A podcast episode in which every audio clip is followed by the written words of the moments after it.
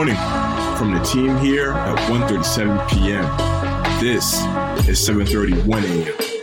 Let's get the day going. Good morning. Good morning. Welcome to another episode of the 731 AM podcast. It is Tuesday, November 2nd, and we got a birthday to celebrate today. Happy birthday to the famous rapper Nelly. Nelly's going to be turning 47 years old today. It's crazy. He's getting up there. It's been around for such a long time, has so many great hits. So happy birthday to Nelly. Go listen to some Nelly to celebrate. Yeah, I'll definitely throw on a Nelly track or two today to celebrate. But also last night, 1:37 p.m. hosted a really incredible event. We hosted the screening for a documentary that we made with Beeple. Um, if you don't know, Beeple is the artist who made huge headlines a few months ago when he sold his piece, The First 5,000 Days, for $69 million, setting the record for the most expensive NFT of all time, and also making him one of the highest selling artists in the world just generally. Uh, we had the screening for our doc last night. It came out so well. I'm so excited to be able to continue to watch it. It'll go live on all of our social platforms um, on this Friday. And it is truly just such an incredible documentary. What an incredible, just from overnight, he went from being this guy making digital art to being one of the highest selling artists in the world. So um, it's definitely going to be something that you're going to want to watch on Friday. And with that, we can jump into some of what's going on today. Entertainment. Yesterday, so Monday was another big day for Star Wars fans as the next entry in the franchise, The Book of Boba Fett, dropped its first trailer. In the trailer, we say Boba Fett, played by Temuera Morrison, and his new partner in crime, bounty hunter Fennec Shand, portrayed by Ming Na Wen, navigate the seedy underbelly of the Star Wars universe. At the end of the season two of The Mandalorian, Boba had seized the throne of Tatooine's criminal underworld, and it looks like the show is going to follow his exploits in the aftermath. With the exception of Morrison and Ming Na Wen, not much is known about the rest of the cast. It seems as if the creators Dave Filoni and Jon Favreau are keeping those castings under wraps for now, but I'm very excited to see some more from this and finally get to watch it. Can't wait for this. The Book of Boba Fett does drop on Disney Plus on December 29th. Yes, sir. Hopping over to the gaming world. Gaming. Yesterday, Sega and Microsoft announced a new strategic alliance that's been put in place to explore Sega's options when it comes to developing large scale on Microsoft's Azure cloud platform. Through this mutual agreement, both companies will seek out technological evolutions within the areas of network infrastructure and the communication tools required for global online services. In a statement released by Sega, the Japanese gaming giant noted that, quote, this proposed alliance represents Sega looking ahead, and by working with Microsoft to anticipate such trends as they accelerate further in the future, the goal is to optimize development processes and continue to bring high quality experiences to players using Azure cloud technologies. I feel like whenever we hear news of just big partnerships between two big brands like this, a tech powerhouse like Microsoft and a gaming company like Sega, it just sort of bodes well for the future of both brands. So I'm excited about this.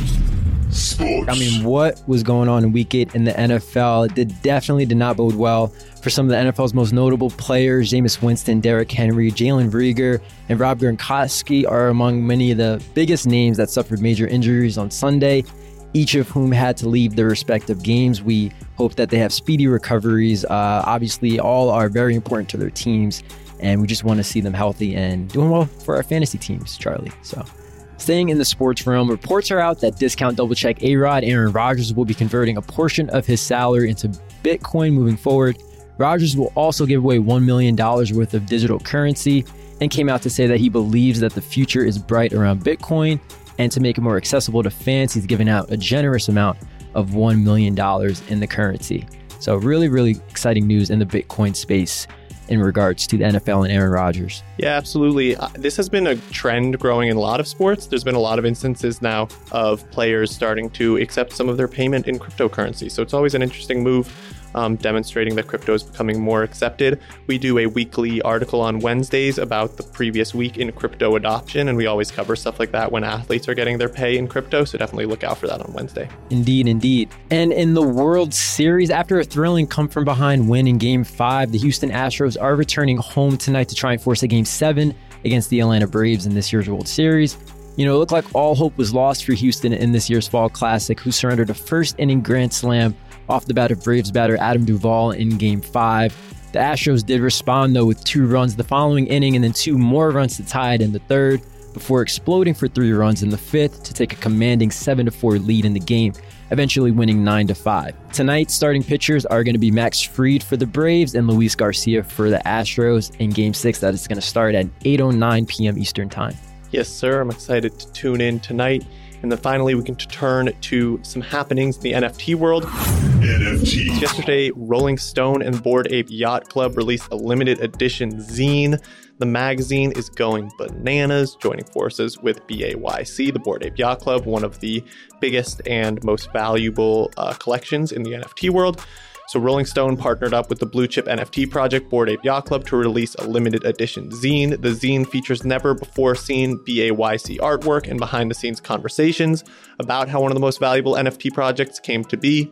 Only 2,500 of these exclusive magazines were printed and they sold out in a day it's fun to see sort of like old print media. Rolling Stone, I feel like, is such a, a mainstay still of that sort of magazine era. It's one of the only magazines that has been around for just so long and continues to be such a big cultural icon. But them teaming up with an NFT project to create something that is beneficial to both brands and shines a light on what's been going on with Bored Ape Yacht Club and also um, just a cool opportunity for Rolling Stone getting into the NFT space because I know that they've been uh, starting to cover it more and more. And that is all we've got for today's episode.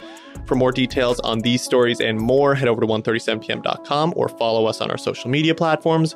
You know, we'll be back tomorrow. And as always, remember to stay curious.